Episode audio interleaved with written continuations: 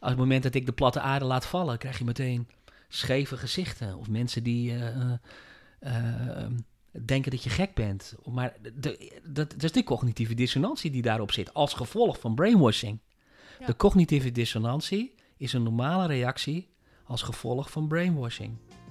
Ja, en, En van omdat we allemaal zo we gebrainwashed zijn allemaal gebrainwashed. Ja. Welkom bij Niet Alledaagse podcast. Mijn naam is Saskia en als sociaal werker ben ik geïnteresseerd in maatschappelijke, doorbrekende en unieke verhalen.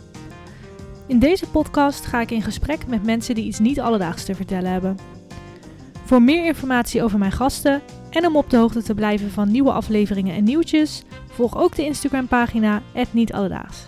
Laten we snel beginnen.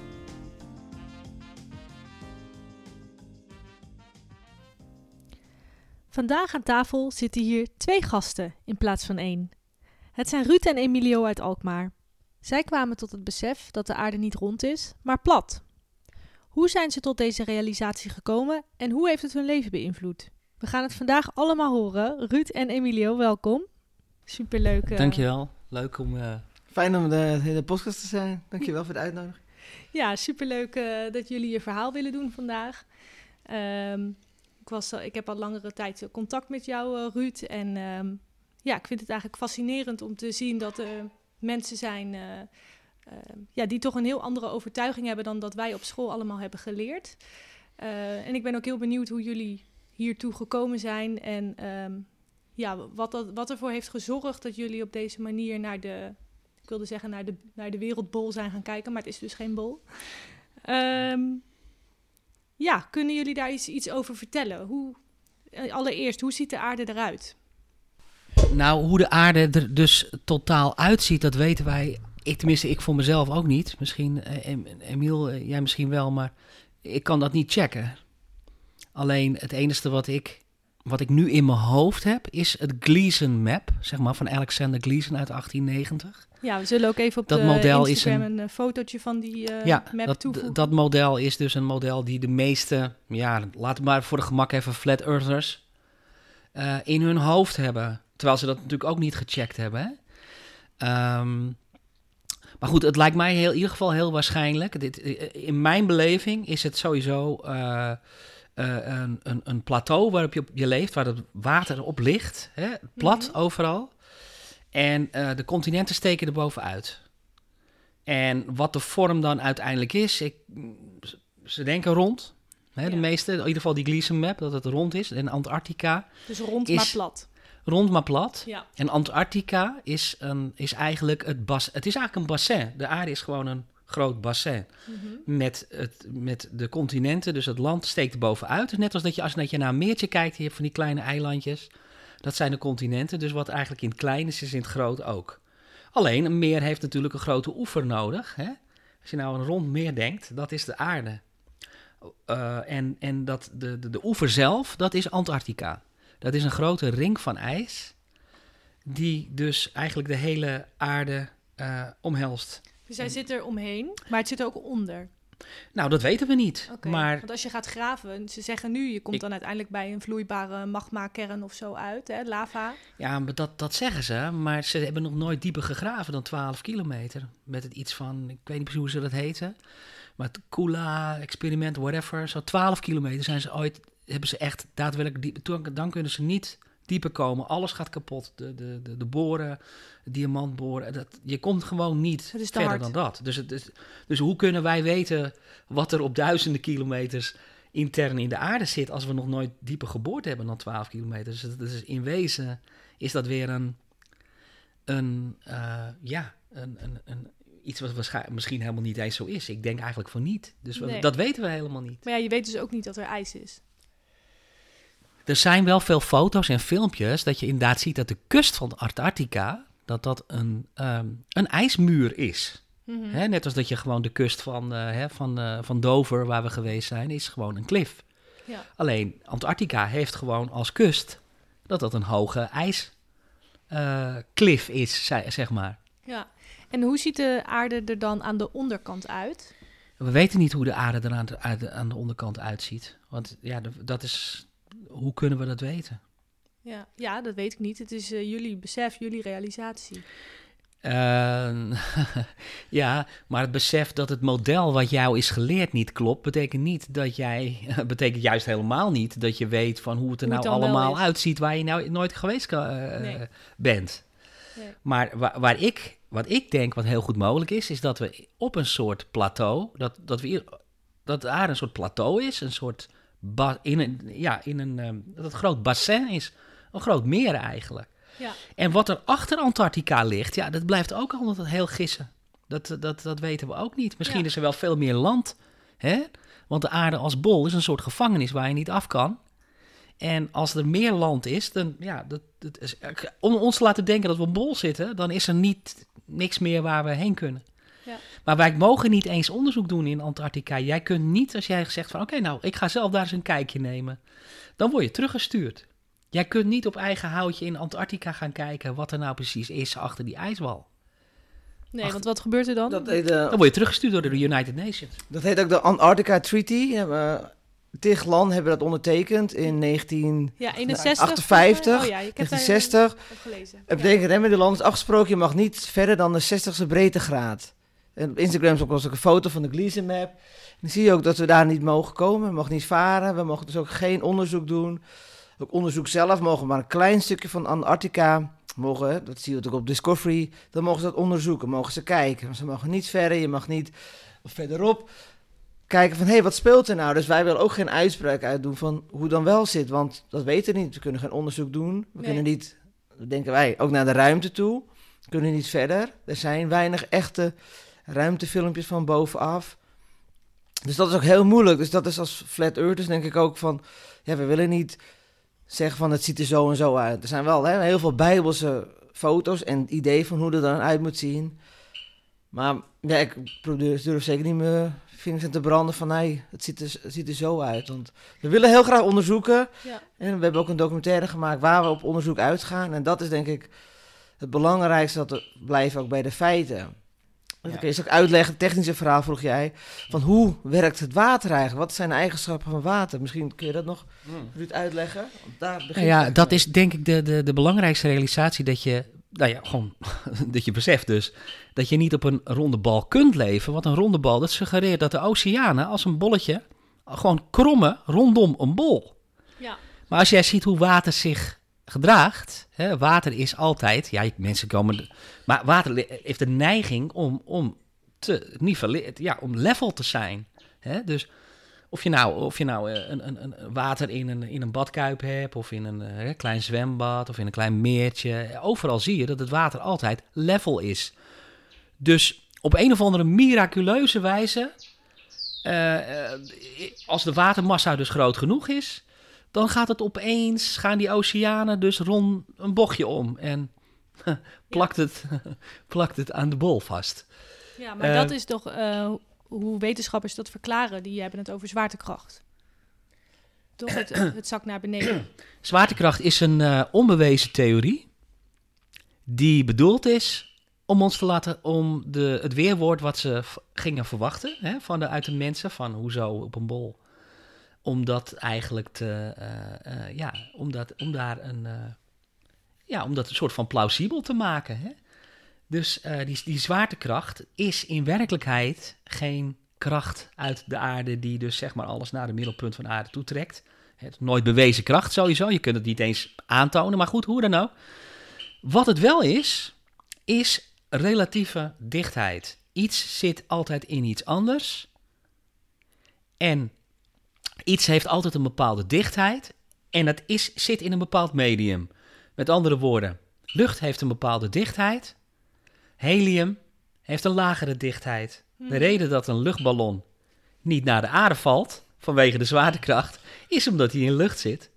En lucht heeft een lagere dichtheid en stijgt op. Andersom ook. Als ik een heel zwaar aanbeeld in een badje met kwik heb. Kwik heeft een hogere dichtheid dan een aanbeeld. En het aanbeeld blijft drijven op de kwik. Dus alles wat ons wordt verteld van eh, zwaartekracht, dat klopt niet. Het is gewoon, het bestaat alleen maar een relatieve dichtheid van iets wat zich in, in zijn eigen, in een bepaald medium zit, wat het omringt. En als dat lichter is, dichter, minder dicht is, dan stijgt het op. En als het dichter is, zwaarder, zakt, Zakt naar het beneden. omlaag. Ja. Dat is alles. En hoe zie jij dat, Emilio? Had het net over het water, over de zwaartekracht. Maar eh, als, dat, zou als je er echt over echt nadenkt, zou het ook van de zotte zijn. Want als een bol bestaat en het water, je bent in Australië, want dan ben je down under. Dan zou het betekenen dat de kilo's, de massa's, liters water blijven plakken aan een bol. Maar ja, als je daar aan het zwemmen bent, kun je zo uit het water springen of een vogeltje vliegt zo omhoog. Maar in Australië zou het betekenen dat je nog meer echt zwaartekracht moet hebben, want het moet allemaal zuigen, want anders val je in het heelal. Even tussen haakjes. eh. Dus het betekent dus eigenlijk voor je realisatie van, hè, als je erover nadenkt, van dat is eigenlijk natuurlijk gek. Ja, maar er bestaat... eh, ik bedoel, de aarde draait toch ook rond? Dus eh, Australië... Nou, dat, dat is volgens Nee, de aarde draait niet rond, nee. Oké. Nee. Maar volgens hoe ik het geleerd heb op school wel. Ja, maar het hele, kijk, wat, wat heel veel mensen die zich niet verdiept hebben in het platte aardemodel, Mhm. die ehm, dan laten ze bijvoorbeeld zo zien dat bijvoorbeeld het, he- het, ja, het space en het zonnestelsel is dan nog steeds intact gebleven. En dan, dan laten ze het zo zien, hè? Van, stel het ons zo voor, het ziet er ook belachelijk uit, van al die andere planeten, die draaien dan nog steeds om de zon in, als bolletjes. Hè? Maar alleen de aarde is opeens een platte, platte schijf die dan ook om de zon draait. En nou ja, dat laat natuurlijk al zien dat, dat ze natuurlijk geen enkele moeite hebben gedaan om zich überhaupt een beetje in het, in het platte aardemodel in te lezen. Want als je dat gaat doen, dan besef je dat, eh, nou ja, de, de, dat space, of wat, wat, wat ons wordt verteld, zeg maar, dat is totaal. Het is niet alleen dat de aarde een platte schijf is, maar alles draait, alles in de hemel draait om ons. We zitten echt letterlijk in een soort van ja, ik zie het zelf, zelf een beetje voor als een soort snow globe. De, hel, de sterrenhemel, die draait om ons. En die is ook niet zo ver weg. De zon en de maan die zijn veel kleiner dan ze ons eh, eh, vertellen. Sommigen denken in diameter iets van 50 kilometer. En die draaien om ons. Alles draait cirkeltjes. Wij zijn dus echt letterlijk, nou, in wezen, de universe. Ja, want ik vroeg me ook af, ehm, bestaat er wel een heelal? Niet een heelal, tenminste niet het heelal wat ze ons voorschotelen. Ja, want alle andere planeten zijn ook rond. Volgens mij heeft Mercurius heeft nog zo'n eh, zo'n baan eromheen of zo. Of Nou, wat bedoel je met rond? Kijk, jij, jij kunt naar iets kijken hè, wat een rond, rond lijkt. Hè? Ja, Maar als ik een pan, eh wat ik val, in, in, in, in, in het schemer eh, in- om, omhoog hou en, het valt een bepaald licht op en jij weet niet dat het een pan is, dan zou jij best, wel kunnen denken, of jouw, jouw hersens maken het een kogelvorm of een, of een bolvorm. Omdat je denkt dat dat het is, maar eh, wij weten dus helemaal niet eens wa- wa- wat, wat de planeten zijn. Wij denken zelf dat het. ehm, nou ja, je ziet het ook door een telescoop. Hè, zie je dat het eigenlijk een soort lichtjes zijn. We, we weten niet wat het is, maar eh, het is in ieder geval geen planeet. Het is niet. eh, alles is anders. Dus je krijgt een totaal ander model dan wat je op school geleerd hebt. Ja. Het is ook een drie-eenheid, zo zie ik het. Je hebt de Big Bang, die hebben ze bedacht. ja. De, de bolaarde hebben ze bedacht. En eh evolutieleer is een, is, is een eh, bedenksel. Dit zijn eigenlijk een soort drie-eenheid die ik zie, wat, om, om, wat omvalt. En is dat iets wat jij ziet of is dat wat... Emilio, kijk jij er ook zo tegenaan? Het is een, een, een meer, ik denk dat dat, het, of het grote verhaal, ons verhaal gaat dan nu over platte aarde, maar het is eigenlijk veel breder. Het, de narrative, het verhaal is ooit eens v- veranderd. Dan gaan we nu steeds dieper en dieper, maar eigenlijk maar, het komt, hè, of het hebben over control, of, of van de mensen, hebben ze het verhaal veranderd. Want als je echt in gelooft in, er heeft iets, hè, iets moois heeft dit gemaakt, gecreëerd, dan dan verlies je misschien het controle, maar dan zijn de partijen, zijn geheim- geheime instituties die het nu bepalen, die invloed hebben op de wetenschap, over onze media. Het verhaal is nu zo gemaakt dat ze ons daar kunnen, hè, kunnen controleren. En ik denk dat het voor mij het diepere verhaal is, waardoor er dus, Dat Ding- is het het diepere zijn- doel waarom wij worden voorgelogen. ja, om ons controle ons te hebben en waardoor er dus een verhaal, dus denk ik, dat geloof ik, gemaakt is om ons in controle te houden. Want als je dingen echt onderzoekt over van, hè, je had het net over, draaien wij nou of draaien de hemel? Ik denk Mhm. ook dat de hemel ons draait, want er zijn onderzoeken gedaan. dat wij, als je een kogel afschiet, recht omhoog, valt hij precies gewoon weer in de loop. Als wij zouden draaien en ik ben al een paar seconden verder, zou het eigenlijk betekenen dat de kogel al na zijn loop moet vallen. Noorderster is altijd te vinden. Er zijn gewoon bepaalde dingen die gewoon echt tastbaar zijn en sextant, als je weet hoe dat werkt. Dat kan niet als wij ronddraaien en rondvliegen in de aarde. Dat kan alleen maar als iets vaststaat en de hemel draait, kun je het elke keer uitrekenen Ja, waar je bent. Dus ze hebben Ja, het is genavigeerd. Het is precies wat jij zegt van die, die ene ster, de Poolster, of de Noordster, de Polaris. Die staat altijd op... Dat is de enige ster aan de hemel die altijd op dezelfde plek staat. Dus alles verandert van positie, behalve die ene Noordster. Nou, dat is in het ronde aardemodel niet uit te leggen, want de aarde draait, we draaien om de zon, we, we, vliegen alles, eh, we vliegen nog eens een keer met de zon mee, helemaal, whatever, in, in outer, outer, the middle of nowhere of zo. Maar in ieder geval allerlei bewegingen, terwijl die Polaris blijft voor ons altijd op dezelfde plek. Nou, wat is het in het platte aardemodel? Is Polaris letterlijk het middelpunt van de sterrenhemel. Dus je moet zien een plafond, een plafond, waarbij allemaal, zeg maar in een woonkamer, waarbij het middelste eh, eh, eh, het, lichtje is dus Polaris. Vanuit welke positie je ook zul- zult kijken, Mhm. hè, hij zal altijd op diezelfde plek blijven. Toch? Ja. Dus de, de rest draait. Die draait om dat punt heen. Nou, en zo moet je dat ook zien met de platte aarde. Het is dus eigenlijk een soort hemel van lichtjes die draaien om Polaris heen, eigenlijk, die een stilstaand punt is. En dat is de reden dat wij hem niet zien bewegen. Staat hij daar ook op de, op de kaart? Wat is dat middelpunt op de kaart? Nee, Polaris is echt een ster, hè? Ja, oké, maar wat is daar in het midden? Eh, dat is de Noordpool. True Noord Oh, eigenlijk. in het midden is de Noordpool. Is de Noordpool. Ja. Oké. Dat is de Noordpool. En hoe zit het met de maan? Want eh, Neil Armstrong, die is wel eens op de maan geweest. Eh, er zijn wel eens meer mensen, volgens mij, ja, sowieso meer mensen in de ruimte geweest. We hebben zelf ook een ruimtevader, hè, André Kuipers. Eh, hoe zit dat? Ik weet dat jullie... Er is nooit iemand in de ruimte geweest. Ik bedoel, we zijn nooit verder geweest dan een, eh, een kilometer of twee, paar honderd kilometer hoog. Dat is al best ver. Maar dat is... Ja, maar dat is nog geen de- 385.000 kilometer wat ze ons foto... Nee, was, sorry, was het nou 285.000 Ja, kilometer? sorry, van 250. Ja, 250.000 kilometer wordt gezegd dat is de afstand tot de maan. Ja? Mhm. Maar in de praktijk kunnen we eigenlijk niet verder komen dan een paar honderd kilometer hoog. Waarom niet? Omdat we eigenlijk worden tegengehouden door iets. Wat zit daar dan? Ehm, En ja, wat zit dus, daar dus, eh, eh, eh, ik, ik- en dan, dat is ook interessant, hè, als je dus, Neil, als je dus die, die persconferentie ziet van die NASA-astronauten, zoals Neil Armstrong, ehm, Buzz Aldrin en hoe heet die andere gast? Die, eh er was er nog eentje, ben zijn naam even kwijt. Mhm. Maar als je die persconferentie ziet, dan zie je toch, nou, als jij van de maan afkomt, hè, een geslaagde reis in één keer en terug, ja, dan verwacht je toch een beetje vreugde te zien, toch? Of dan verwacht je dat je, een, nou, je hebt iets, iets formidabels gedaan. Mhm. Nou, ik weet niet of je die persconferentie wel gezien hebt. Heb je Nee. wel eens een begrafenis bijgewoond? Eh, ja, helaas wel. Nou, vergelijk het een beetje met de stemming, stemming. op een begrafenis. Hoe, hoe down ze daar zitten. Ze zijn duidelijk, moeten ze dat verhaaltje vertellen. Ze worden gedwongen om dat verhaaltje te vertellen. En al dat beeldmateriaal, die satellietfoto's, dat is allemaal nep. Welke satellietfoto's? Van de aarde? Eh, ja, die... Nou, je ziet een veel. Als jij bijvoorbeeld kijkt naar de. Als je de documentaire kent van A Funny Thing Happened on the Way to the Moon van Bart Sibrel. Dan zie je hoe ze dus de beelden gemanipuleerd hebben. En dat eigenlijk de astronauten die dan zeiden naar het publiek toe van we zitten op een hoogte van 100.000 kilometer of zo. Zie je dat ze gemanipuleerd hebben met dat raampje.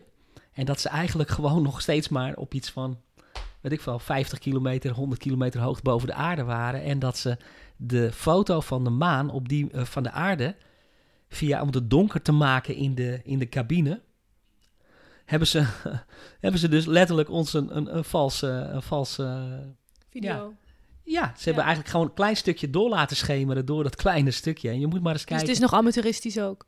Want ik weet wel, je hebt wel van die filmpjes inderdaad dat je een eh, vlaggetje ziet wapperen op de maan. Maar, maar dat kan natuurlijk helemaal niet op de maan.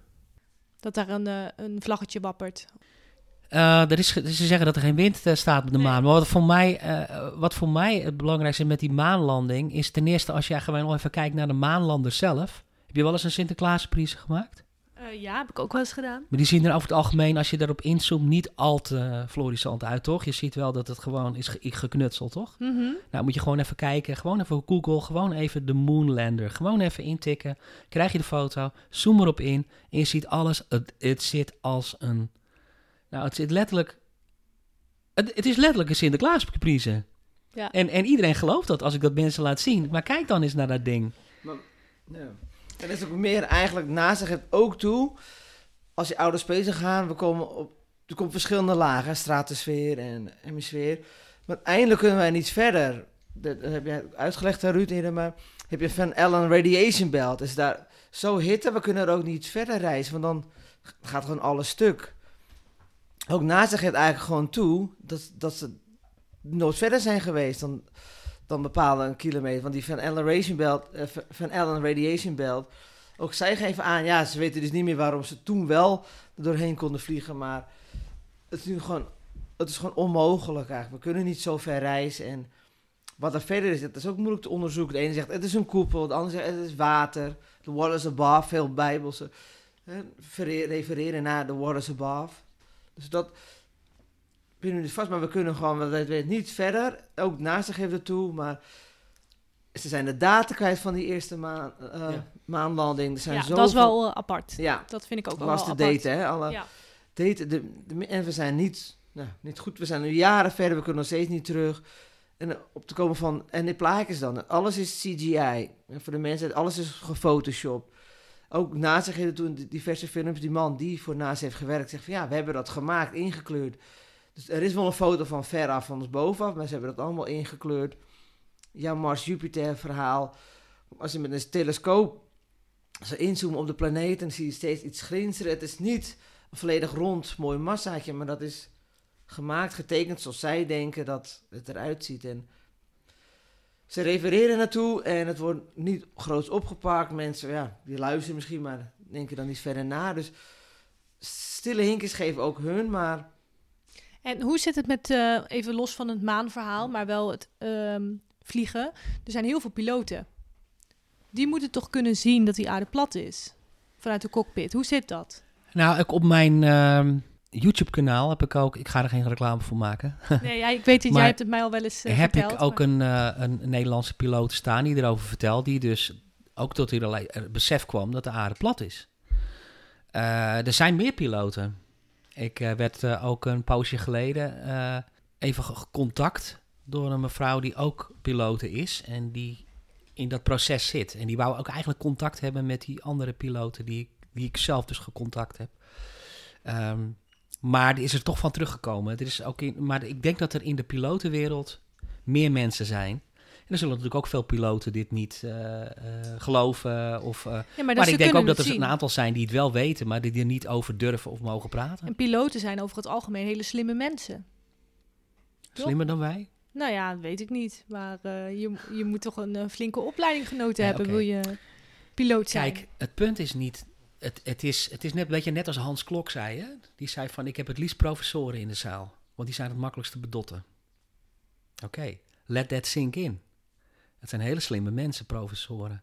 Maar waarom heeft Hans Klok als goochelaar, als, hoe noem je dat, Illu- illusionist, Mhm. graag professoren? Want ze zijn makkelijk te bedotten. Nou, shocking. Hoe komt dat? Ze denken veel te moeilijk na. En er zit bij hun ook nog eh, de mogelijkheid. Dat, zij kunnen ook nog dingen beredeneren. Het, het is volk wat gewoon vaak wel heel slim is, maar wat mega lang op school gezeten heeft. Wat mega lang ja, zich geïdentificeerd hebt. Dat is natuurlijk, hè, als je je geïdentificeerd hebt met van ik. Je moet je voorstellen, een van mijn favoriete gitaristen is notabene astrofysicus. Hè, Brian May van Queen. Mhm. Ik ben dan zelf gitarist.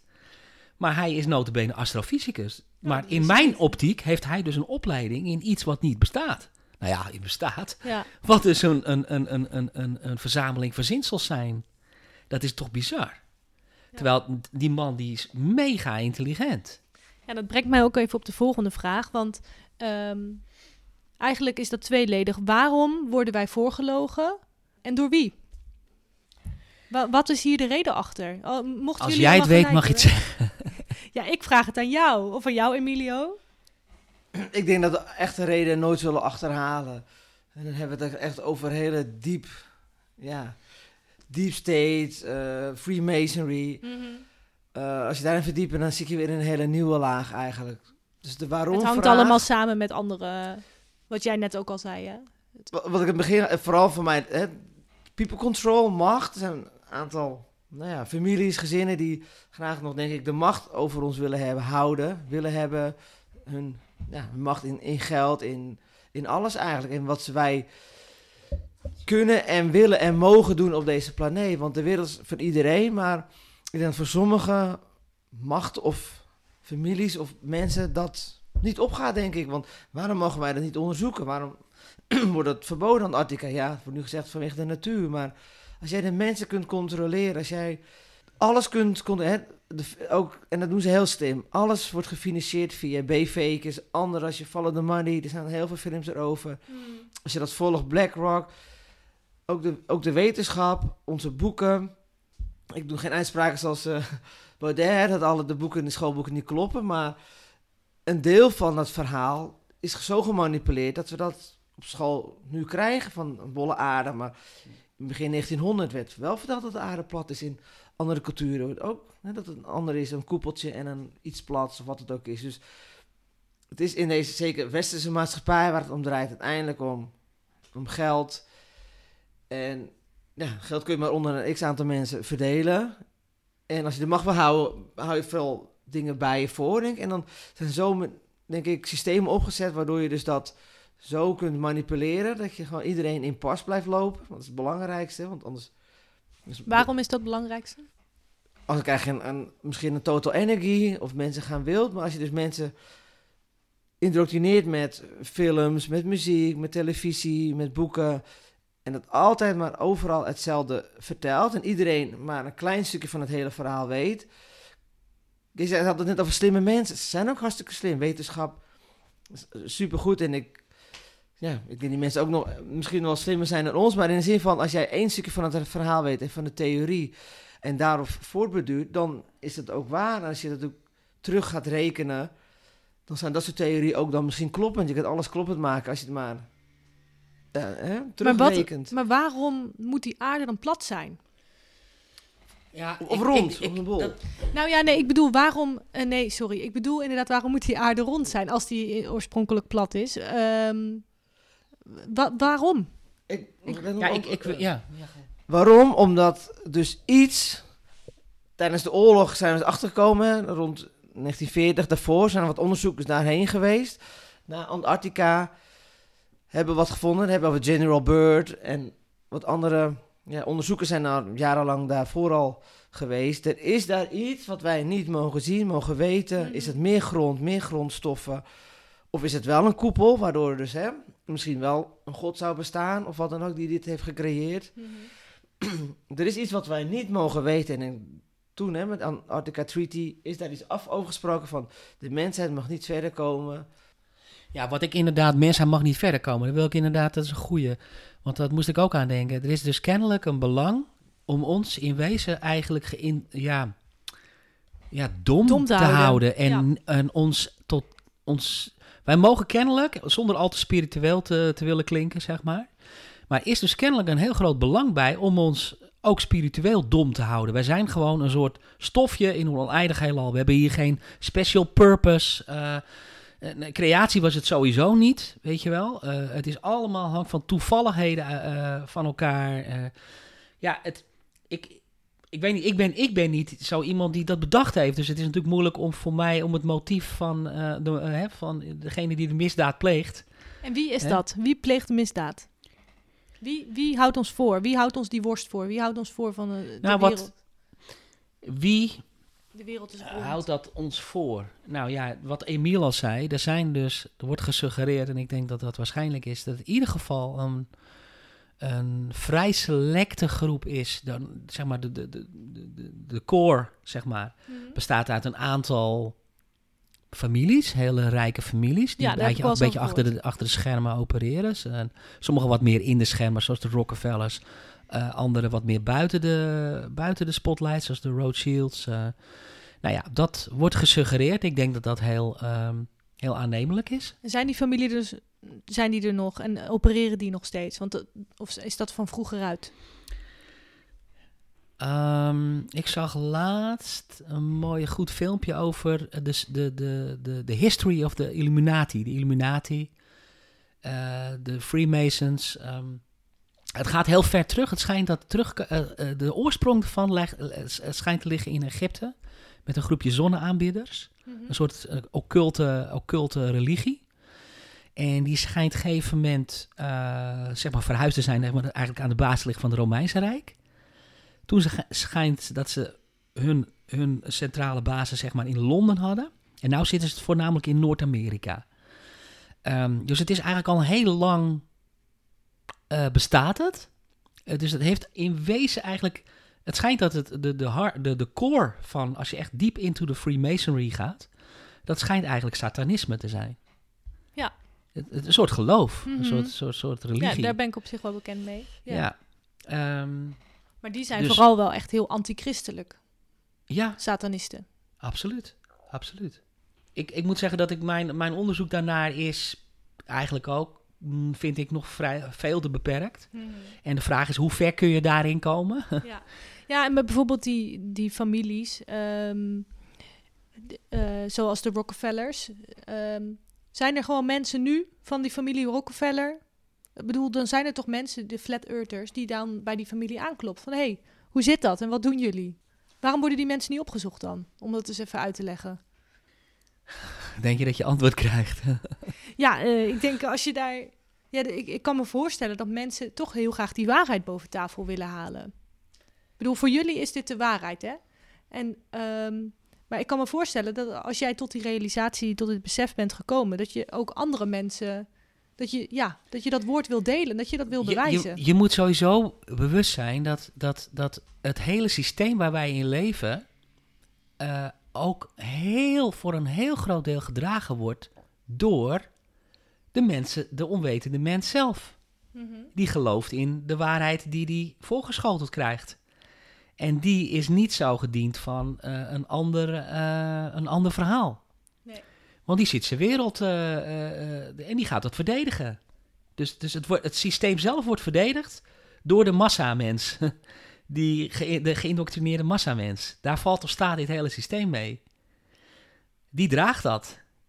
Eh, ik bedoel, zonder dat zouden ze geen macht hebben. Nee. Dus, dus laten we zo zeggen, mensen, de zelfcensuur van de groep. De zelfcensuur van de groep, die zorgt dat dit niet bespreekbaar is. Eh, als het moment dat ik de platte aarde laat vallen, krijg je meteen scheve gezichten. Of mensen die eh, eh, denken dat je gek bent. Maar de, dat, dat is de cognitieve dissonantie die daarop zit, als gevolg van brainwashing. Ja. De cognitieve dissonantie is een normale reactie als gevolg van brainwashing. Ja, En en, omdat we allemaal zo Maar we gebrainwashed zijn allemaal gebrainwashed. Ja, want i- dat is inderdaad ehm, ja, waar ik ook heel nieuwsgierig naar ben. Hoe heeft het jullie leven beïnvloed? Emilio, is dat voor jou? Jij kwam, eh, nou, x aantal jaar geleden tot de realisatie van de aarde is plat. Hoe kwam je hier op een gegeven moment mee naar buiten en hoe, ge- kijkt, jouw buiten, hoe kijkt de buitenwereld daartegen?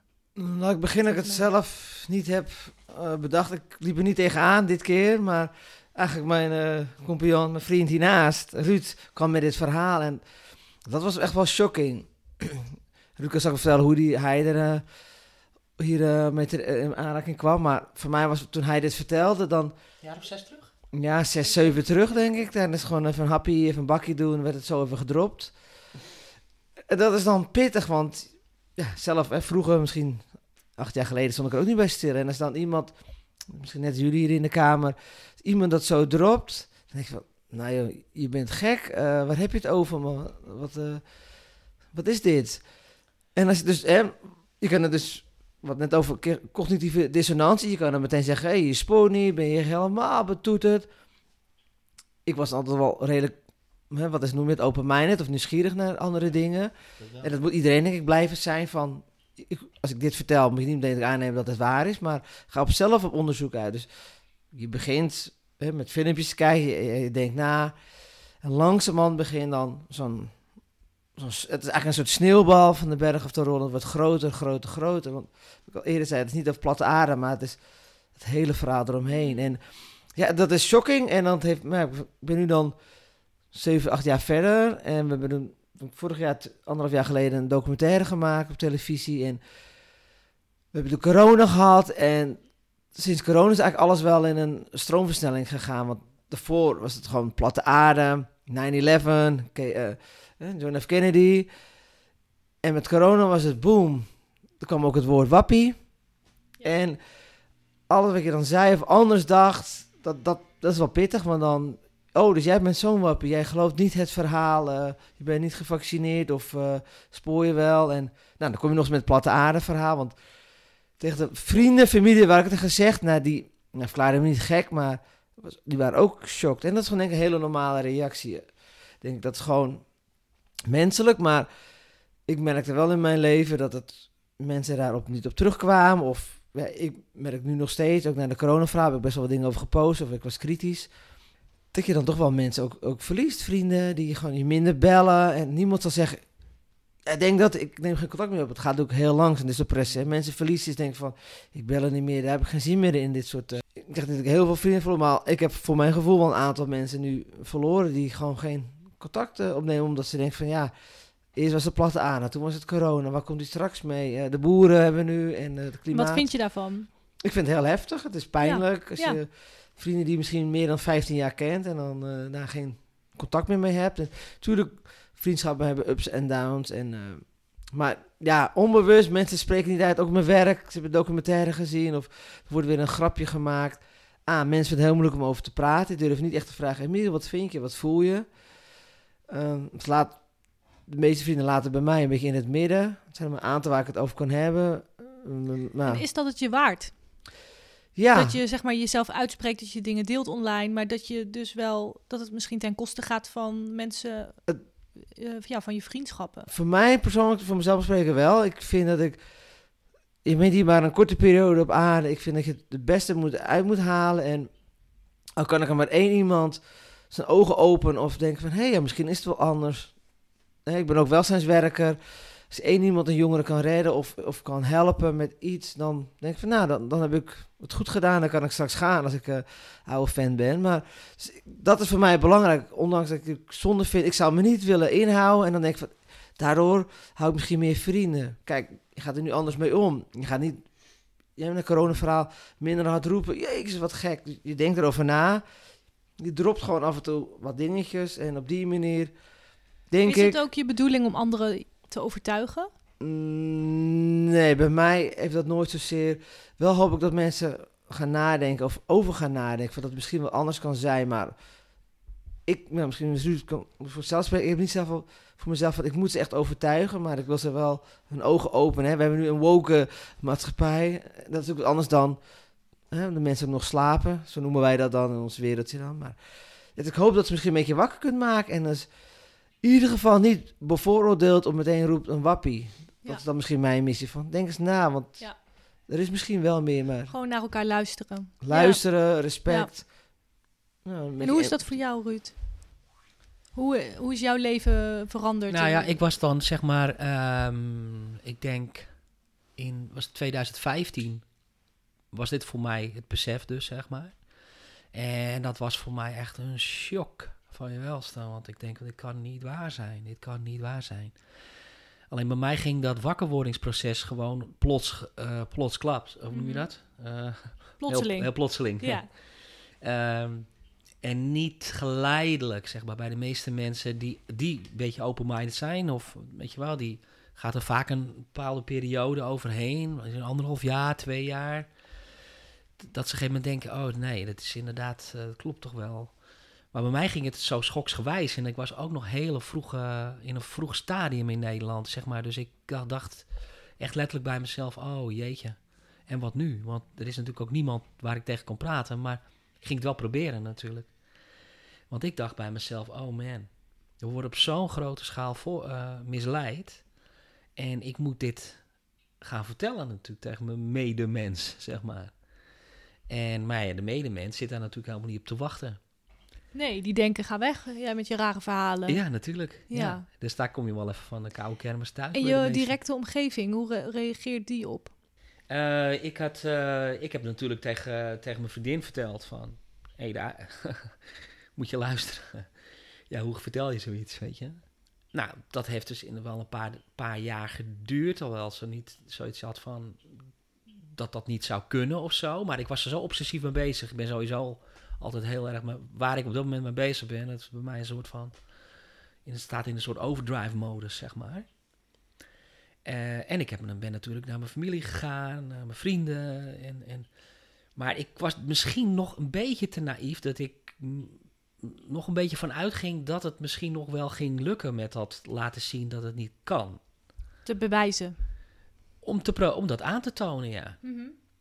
En ik, ik heb ik letterlijk ook meegemaakt dat ik op een gegeven moment bijvoorbeeld met een, een maat van me die... Ik vertelde, weet je, die NASA, die loopt ons te, te, te, te dissen. Nou, hij is nog één keer langs geweest. Jij weet niks van. Jij weet niks van deze... eh." dat klopt, want ik ben geen technicus. Maar ik kan wel zien dat het gefaked is, zeg maar. En eh, nou, ik heb hem daarna nooit meer gezien. letterlijk niet, tot op de dag van vandaag niet. Lijkt me wel heftig. Ja, natuurlijk is dat heftig. Ja. Ja, ja. Ik bedoel, ik denk, eh, ehm, je ja, kunt bijvoorbeeld natuurlijk- een andere politieke voorkeur hebben dan, eh, dan je vrienden over het algemeen. Of je kunt voor een andere voetbalclub Nou, zijn, maar dat ziet- betekent niet dat je niet je met elkaar om kunt vaak gaan. ook al wordt toch altijd vroeger, vroeger werd toch ook altijd gezegd van je moet het op verjaardagen niet over politiek hebben. hè? Mhm. Het is een pretbederver. Ja. Nu heb je dat corona-verhaal. Mensen vliegen elkaar in de haren. Mensen zijn, voelen Ja. zich alleen staan. Die zijn Ja. sceptisch op het eh, eh, corona-narratief. en die voelen zich alleen staan in de familie. Want er is niemand om hem heen die dezelfde inzichten heeft als hun. En die worden een beetje met de nek aangekeken. Of ze worden genegeerd. Hè? Dat komt natuurlijk ook heel veel voor. Gewoon, ja, wordt gewoon doodgezwegen, zeg maar. Ja, dat, het, het is eigenlijk geen doen. Nou, nogmaals, dat is die zelfcensuur. Mensen hebben een bepaald beeld en die van zo zit het. En, en, en mensen zitten nou niet echt te wachten op een... eh, ik zie zo'n mooie meme, is, gaat er nu ook zo rond. Zo'n meme, weet je wel, zo'n plaatje. En dan zie je een hele lange wachtrij staan voor een stand. En daar staat dan boven comfortable lies. Ja. En er staat een andere stand met uncomfortable truth. En daar staat en daar staat niemand. helemaal niemand Ja. natuurlijk. Mensen kiezen voor de makkelijke weg die ons is aangeleerd. ja, dat is wat wij omdat doen. dat het meest comfortabel is om te geloven. Dat is wat wij doen, kennelijk, ja. Ja. En ik denk dat ik voor mezelf, dus kennelijk, ik heb niet zo'n filter of zo. Ik, ik zou niet eens kunnen zeggen van ik ben of ik open-minded ben, maar voor mij kon het. Ik, ik zag iets waarvan ik dacht, dat klopt helemaal niet. En ik was dus mij eigenlijk meer in een shock dan dat ik dacht van, van eh, ja. En toch heb je dan, ehm, ja, net als bij Emilio, ehm, je bent mensen verloren in je omgeving. Is dat het je allemaal waard? Eh, net als Emiel zeg ik, eh, eh, je kan niet zo zeggen van, kijk, van tevoren ga jij niet zeggen, kijk, ehm, ik heb ook bijvoorbeeld het contact weer een beetje terug. Ik heb een hele tijd lang heb ik, weinig contact gehad met, met, met, met mijn zus. En weinig contact gehad met een goede vriend van mij. En het contact begint weer wat terug te komen. Hè? Dus het betekent niet wat je toen kwijtgeraakt bent, dat dat allemaal blijvend is. Mhm. Ik denk dat sommige blijvend zijn. Eh, alles hangt een beetje af van. Het, het is niet zo dat zij dat nou gelooft of zo, helemaal niet. Maar ik denk dat we wel allebei gekozen hebben van: oké, die, die verwijdering was geen moment zo groot. Je wil gewoon weer eigenlijk, want je wa- je was altijd heel close. En dat wil je weer terug hebben. Maar je moet verder met een ander wereldbeeld. Dat, en, dat, en dat denk ik dat met de mensen die, waar je echt close mee bent, dat ze uiteindelijk misschien wel weer terugkomen. In mijn geval dus wel twee. Maar ik ben er ook een paar, inderdaad, eh, ja, die zie ik niet meer. Ja, aan de andere kant heb je ook weer nieuwe vrienden gemaakt, denk ik. Ik heb ook weer wat weer nieuwe vrienden. Ja, zeg maar. Eh, Contact met Emiel is natuurlijk ook weer sterker geworden natuurlijk. Ja, dus dat is dan weer de andere kant. Dat is dan weer de Ja. andere kant. En dan hoef je jezelf niet te censureren, wat heel fijn is. Je kunt het gewoon... Het grappige is dat het bij mij contra werkt eigenlijk. Op het moment dat ik ergens over kan hebben, hoef ik het niet eens de hele tijd erover te hebben. Bij mij was het meer dwangmatig op het moment dat ik dacht van... Oh, ik kan het hier niet over hebben, maar ik wil het eigenlijk wel over hebben. Dan had ik juist eerder de neiging om het even goed er doorheen te drukken... als dat ik onder gelijkgestemde ben. En nou ja, we weten allebei Ja. hoe het zit, zeg maar. Kan je weer gewoon, een, eh, gewoon even gitaar spelen samen, Ja. zeg maar wij spreken.